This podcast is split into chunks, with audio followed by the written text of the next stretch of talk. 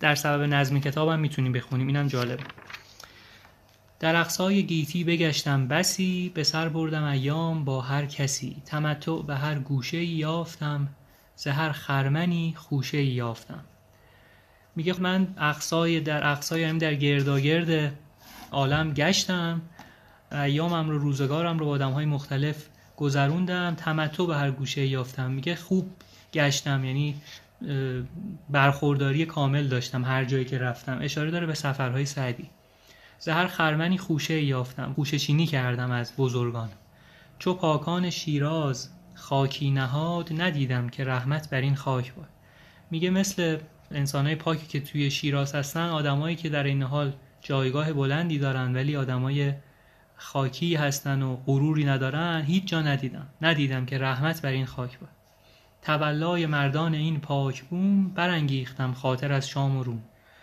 این بیت هم خیلی قشنگه که میگه دلیل برگشتش رو به ایران داره میگه. میگه دوستی مردمانی که اینجا بودن این سرزمین داشت من رو از شام و روم خاطرم رو که حالا احتمالا اونجا جای خوب و خوشی هم بوده میگه من از اونجا باعث شد که برگردم.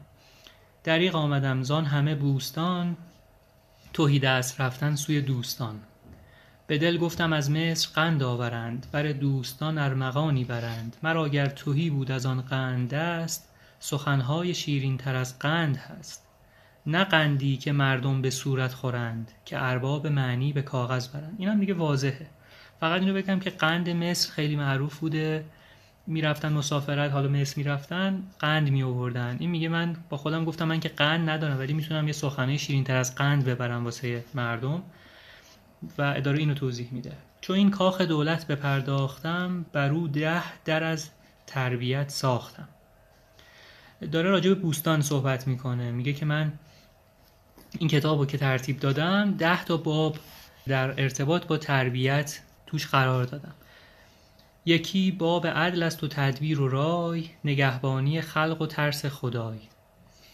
ترس خدای یعنی همون زهد ورزیدن نگهبانی خلق هم یعنی حواس حکومتیان به مردم بودن. دوم باب احسان نهادم اساس که منعم کند فضل حق را سپاس. سوم باب عشق است و مستی و شور نه عشقی که بندند بر خود به زور.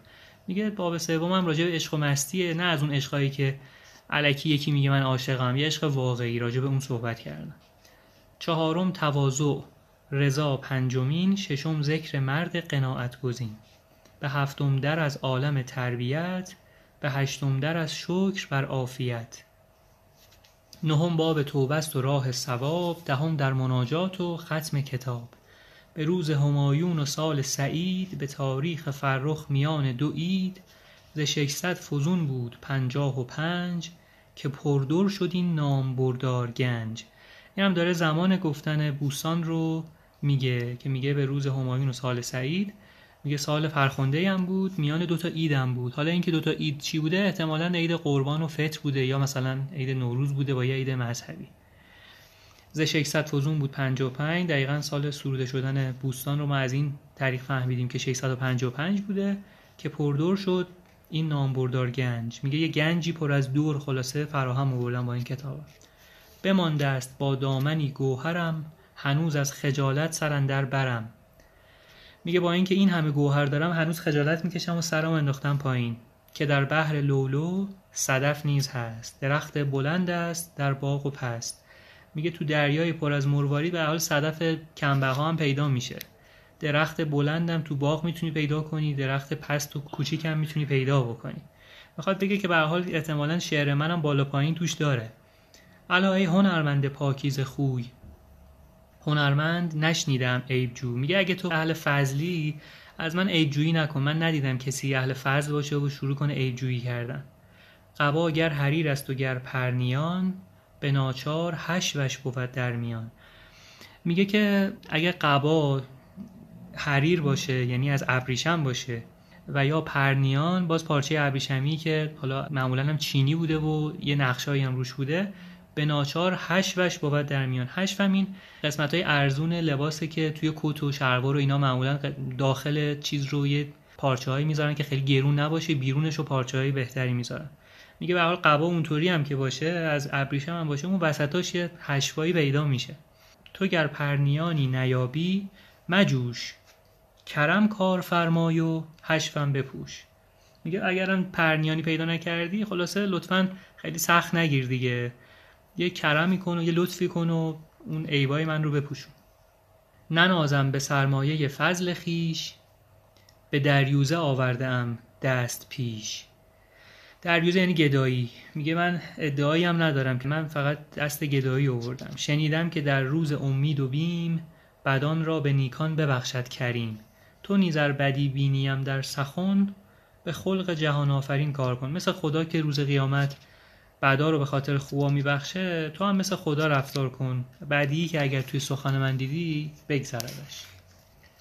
چو بیتی پسند آیدت از هزار به مردی که دست از تعنت بدار. تعنت هم یعنی خورده گرفتن.